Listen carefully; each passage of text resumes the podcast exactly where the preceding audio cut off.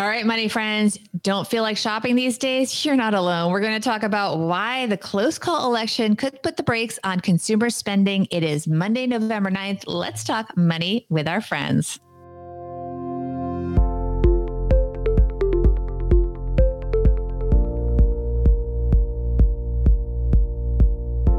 Welcome to the Money with Friends podcast. I am certified financial planner Bobby Rebell, host of the Financial Grown Up podcast, coming to you from my very grown up kitchen in New York City.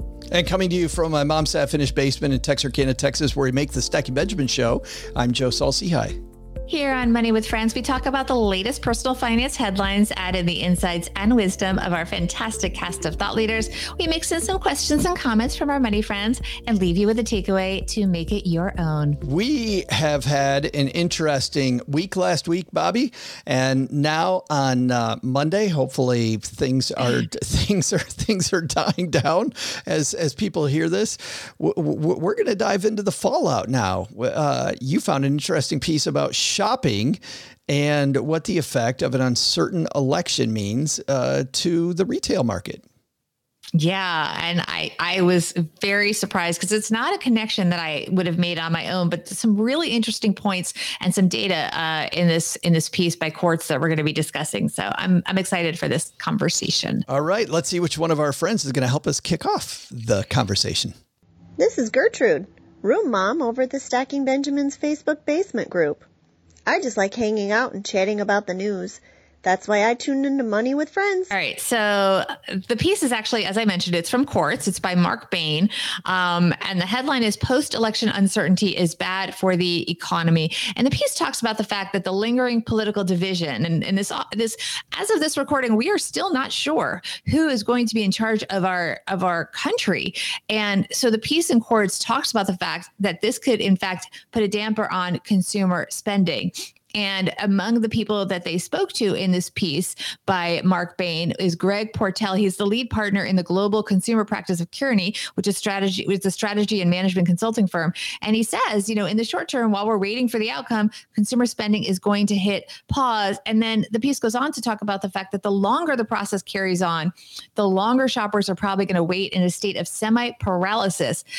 And then here's the other thing we don't really know. And so far it's been okay, but there's concern that there could be safety concerns because of the potential of civil unrest and stores closing. I know, Joe, here in New York City, a lot of stores boarded up their windows ahead of the election, which was kind of scary here walking around going, what exactly do they think is going to happen? Because it's such a I, I mean, I just can't imagine I, I, hope this never comes in our country that we're so divided that people um, are actually damaging um, stores and that there's any kind of uprising such that um, these stores, you know, needed to protect themselves.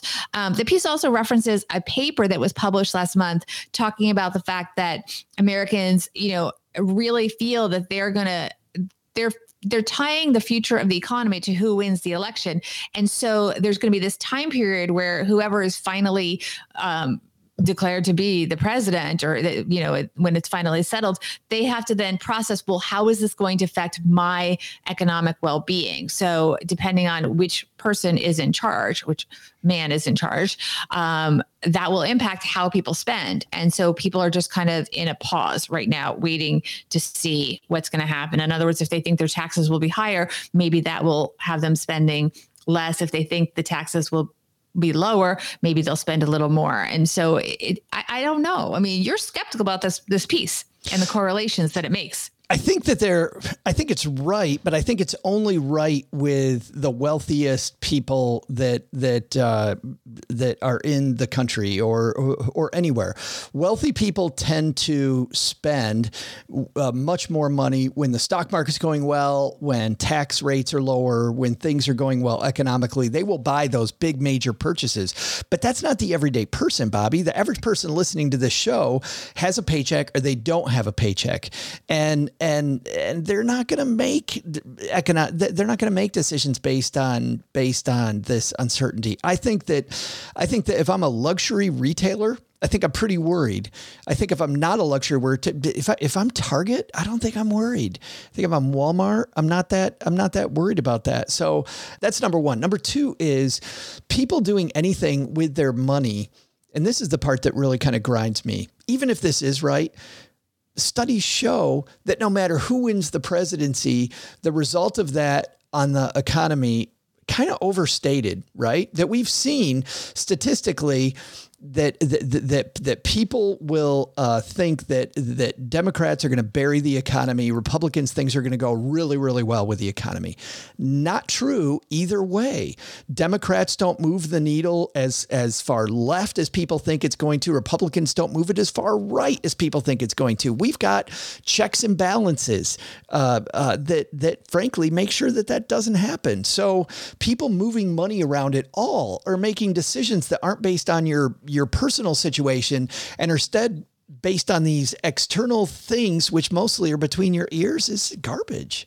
Well, one thing that is sort of touched on but not fully in this in this article is that he talks about the fact that both sides view the other side as dangerous and then the risk in consumers' mind is what triggers this uncertainty. What I think has been frustrating for consumers is the gridlock because we have such a divided government that things just don't get done. I mean, the fact that no stimulus has been done, and I talk about this all the time because people are hurting, they need to get something out. And the fact that it's not getting out because each party is digging in their heels, I think is perhaps the most frustrating thing.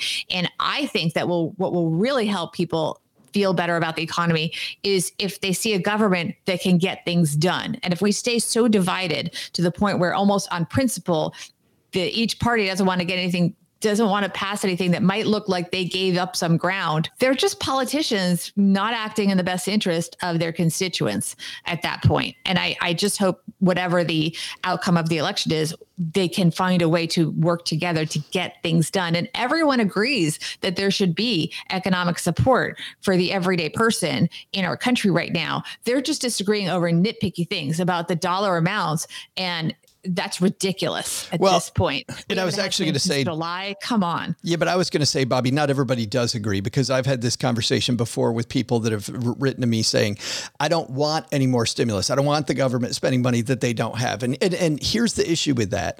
The issue with that statement, this is what I write back to people, is that what people largely agree on who are in government is that is that you're going to end up spending money either way. Either the unemployment rolls are going to be huge, and because because of the way the unemployment law is right now, there's going to be lots of money helping people that, that don't have a job anymore, or we can work to keep the companies open. So, so the money is leaving the building no matter what you do. That's the frustrating part. This idea right. that the government won't spend any money, the way things are now, not, not what's going to happen. Well, that's an excellent point. Let me clarify what I said. I do not mean to say that every person I, I might have said it that way, but I'm, I'm clarifying it. Every person in the country. What I am saying is that both the Democrats and the Republicans have said they want a stimulus plan. Okay. Yeah. They have plans out there. They can't come together Agreed. and make one pass. So yes. that's, I know, I don't think I phrased it correctly. There's agreement among our government representatives that the government that one should be coming wants to have a stimulus plan. That is not saying that every individual person was. So I apologize if I stated that incorrectly. Um, the government wants to get a plan done. And the reason they're not getting it done, from what I can tell, is because they are just digging their heels in as politicians and arguing over the number. And maybe each one is putting in little provisions that the other party doesn't want, and nothing's getting done. So here's the question Should you spend money based on election uncertainty or not spend money based on election uncertainty. I'm I'm curious what you think about that. I mean, I think for me personally, I think live your life. Come on, but I, we asked we asked our money friends, do you plan on shifting your spending because of election uncertainty? What do you think they said? Uh, mean, I'm hoping it's like ten percent or less are are gonna are gonna change their spending. You get your wish. Only 4% said Yeah. yes. Yeah. Only 4% plan on shifting their spending because of election uncertainty. So the vast majority, as I said, just live in your life. Um, don't make a change. And I should say at the end of this piece, he does say that they expect um, shoppers to get back to spending and that both parties do have economic stimulus plans that should put more cash in consumers' pockets. And, and he does acknowledge the gridlock in Washington um, is, is really the issue. And it'll probably be a skinnier plan than originally imagined. But so, you know, the government does want to do a plan. I get that individuals don't. That's, you know, I love that we have this discussion, um, but the government wants to have a plan and hopefully something will get done. I think that's going to be the critical thing for anyone that is holding back on spending to just know that the government is going to step in. I think what the Fed has done during this time of coronavirus has been really important in instilling confidence in companies that they will be there as the lender of last resort no matter what that they're going to keep the liquidity. That that's been a huge help. Sure. In just a moment, uh, Bobby and I are going to have our takeaways from today's piece. Bobby, what's our takeaway from today's interesting discussion about election uncertainty? Government legislation changes move very slowly. Don't get caught up in it. Just live your life based on what's going on for you right now. Make the best decisions that you can, and let's get on with our lives. Yeah, focus on the things that you can control, not the things that you can only influence. An election you can only influence. Certainly, if you feel like because of the election and you've got some hard data, not just the, you know the stuff that's always proven wrong, where you think something's going to happen. If you've got hard data that your business is struggling, then it's time to make a change, or that your family's going to struggle. It's time to make a change. But it should be based on hard data, not based on some preconceived ideas that that really not historically the, the numbers don't uh, support. Bobby, uh, if people want to help us make this program, we had a lot of help today with our Instagram poll. Thanks to everybody who helped us there. Where do people join in the fun? You said it. Be with us on Instagram at Money Friends Pod. You can also DM us questions there if you want to have a question answered on our weekend show. We'll post stickers sometimes, but you can always just DM us, be in touch. That's also, by the way, at Money Friends Pod, our handle on Twitter. So join us there as well. And if you want to be part of the live recordings, join us on YouTube. Go to the Money with Friends YouTube channel and uh, subscribe, set up your alerts, and uh, it will give you a little reminder when we're going to go on. Big thanks to the people hanging out with us today. Annette, Sandy, Victor, Kevin all weighed in today. Chris weighed in today. Peter, Melissa, Sarah, uh, and many more. So thanks for hanging out with us today, guys. All right. Uh, Bobby's back here tomorrow with Elizabeth Segran from one of my favorite magazines, Fast Company Magazine. They'll be back tomorrow, and I'll be back later in the week. We'll see you later.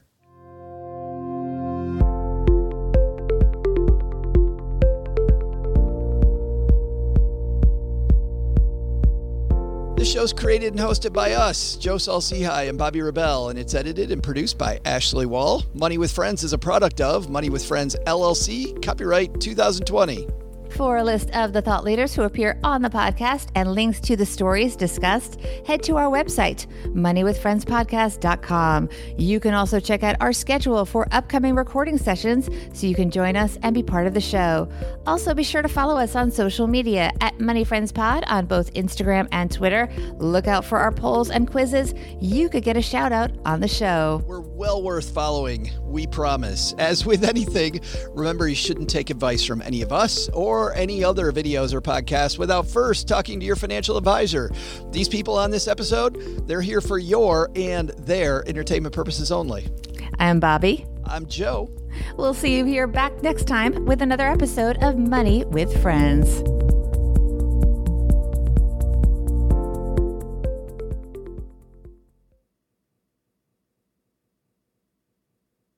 Bam, nailed it.